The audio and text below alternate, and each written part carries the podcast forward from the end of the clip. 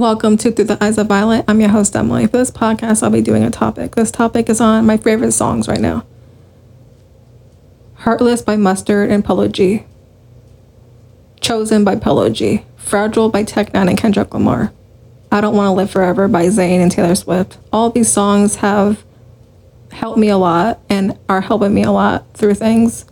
They're very comforting to me. I feel safe when listening to them.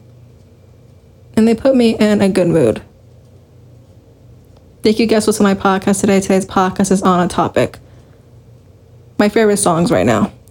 If you found this podcast, this episode to be educational and helpful to you, please do share this podcast to your family and friends. Thank you guys What's to my podcast today. Next one. Button.